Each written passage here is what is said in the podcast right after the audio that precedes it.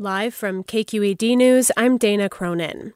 Consumer advocacy groups are urging state regulators to cap utility rate increases for Californians. That amid record profits for PG&E. The utility saw a nearly 25% increase in profits in 2023. That's as it became California's most expensive power provider.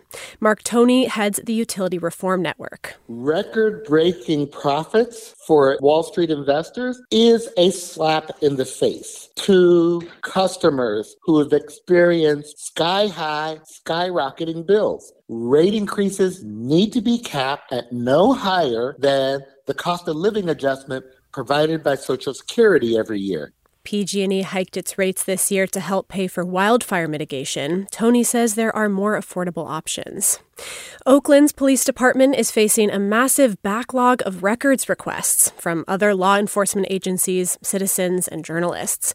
Oaklandside City Hall reporter Eli Wolf says as of last month, OPD reported 700 unfulfilled requests, more than half of which are overdue. They're struggling to hire more staff because of the hours that they're offering people, and this is a big deal if you want to understand how Oakland Police Department operates, or if you want to get information from Oakland Police after you've been the victim of a crime.